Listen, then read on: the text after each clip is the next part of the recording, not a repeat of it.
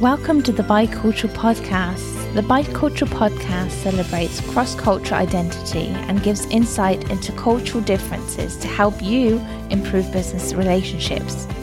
The podcast is published bi weekly and is hosted by myself, Janina Neumann, a bilingual creative, social entrepreneur, and business owner of Janina Neumann Design. Welcome to the Bicultural Podcast. So this month, my business, Janina Neumann Design, turned six years old. Hurrah! At the start of my business journey, it always felt like, wow, I wonder how someone made it to three years, six years, 10 years, 20 years, and so on. And I'm no different. As you know, running a business is a roller coaster. There are ups and downs, and sometimes they are steep, and sometimes you don't know when it will go the other way. Reflecting on my business journey, I feel that in the first couple of years, you try everything and anything to see what's working for you and what's resonating with people. In year three, you start doing something um, that you feel like is really resonating with people and you enjoy doing it. In year five, you start getting recognized for the work that you've been doing and the right types of clients are coming along consistently. This has been my journey as a solo entrepreneur, either working by myself or collaborating with amazing partners on client projects. So here are six lessons that I've learned in business so far. I hope that you find them useful and please do take note of any business lessons that are resonating with you or if you have different lessons that come to mind whilst listening to this episode. I'd love to hear them and please do get in touch with me so I can also learn from you. So, lesson number one find and grow your niche. Finding your niche will help you become known for one thing rather than not be remembered for many things. In episode one, season four, I talked about my journey of niching in my business and the benefits of niching that it's brought to me. So I really recommend you listen back to that episode if you haven't done so already.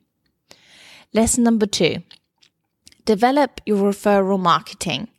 So this strategy will give you better prospects and save you time developing your pipeline because you're developing relationships with a select number of partners rather than building relationships with all of them. I don't know about you, but sometimes I feel like I don't have enough time to speak to enough people whilst building a meaningful relationship with them, whilst doing client projects, whilst doing all the other things that you need to do for running a business. So it sounds like a lot more simple, and it is. If you invest your time with a select number of people who become your partners and they keep you in mind when they speak to other people, because you might have never met these other people or would not have found the time to speak to them. And I will say, you know, we often uh, meet people in network meetings, but sometimes we don't follow up with them and we don't actually build that relationship with them so that they do become partners. So they just become another kind of prospect that we don't really spend any time with. So I don't mean just talk to lots of people and um, tell them about what your business is about, but do really spend time with them. Make sure you, you follow up maybe once a month, just checking in with them, see how they're doing, see if you can help them. That's what a partner is about, not just when you want something from them. So, lesson number three find a channel to communicate your thoughts and opinions. So, for example, creating podcasts or posting on social media regularly with your thoughts and opinions will help people to get to know you and build trust with you.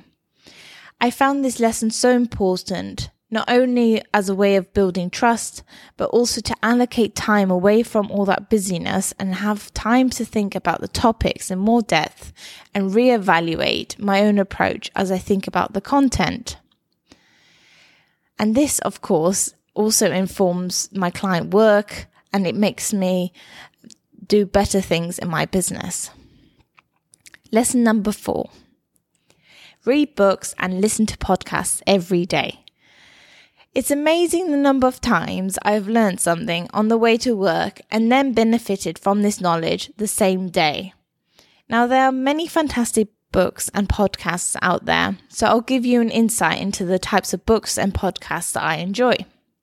So, currently, I'm reading The One Thing by Gary W. Keller and Jay Papasan, which is really resonating with me, as you can probably tell by my lesson of niching down in your business. I also really enjoyed reading Tools of Titans by Tim Ferriss because it's an excellent book that has deciphered and distilled the advice of remarkable people and how they came to be successful.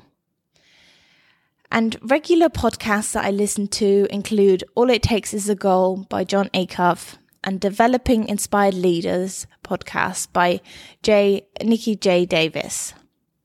Both hosts do an amazing job of inspiring me on my way to work and at home. And it's amazing how much you can learn by listening to a book rather than reading it. I'm I'm a fan of reading books, but sometimes I find it difficult to schedule it into my working day. Lesson number 5. It's better to get going than never at all. So this is something I've really had to work on and I still have to remind myself several times, sometimes a day. There will always be a notion that now is not a good time and in X amount of time it will be the perfect time. This is because we regard ourselves as a different person in the future than the person that we are today. But if we don't get going now, then we don't develop ourselves, and the day where we feel like it may never come.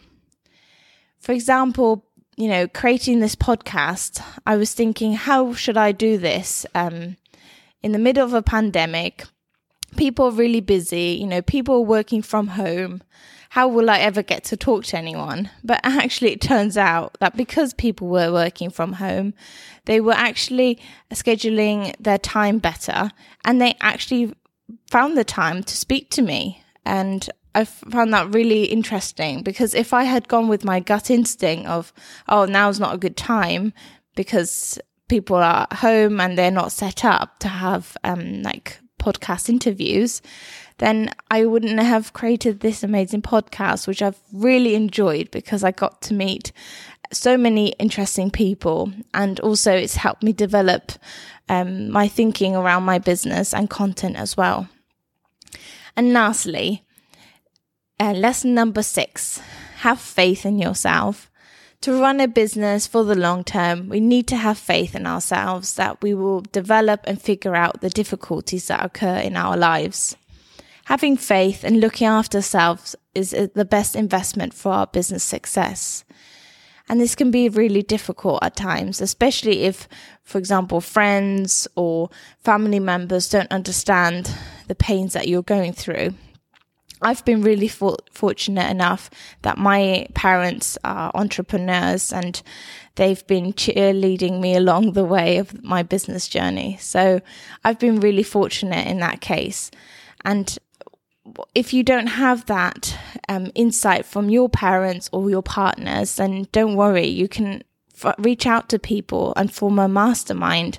And I also found that really useful as I created um, J and D. So to conclude, what lessons have you learned in business?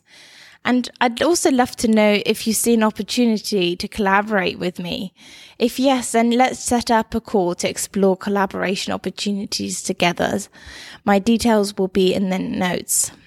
So thank you so much for listening and I will see you in the next episode. Bye for now. Thank you so much for listening. If you enjoyed today's episode, then why not subscribe, review, and share with others? You can also find all transcripts available at transcripts.thebiculturalpodcast.com. Thank you for listening and bis bald.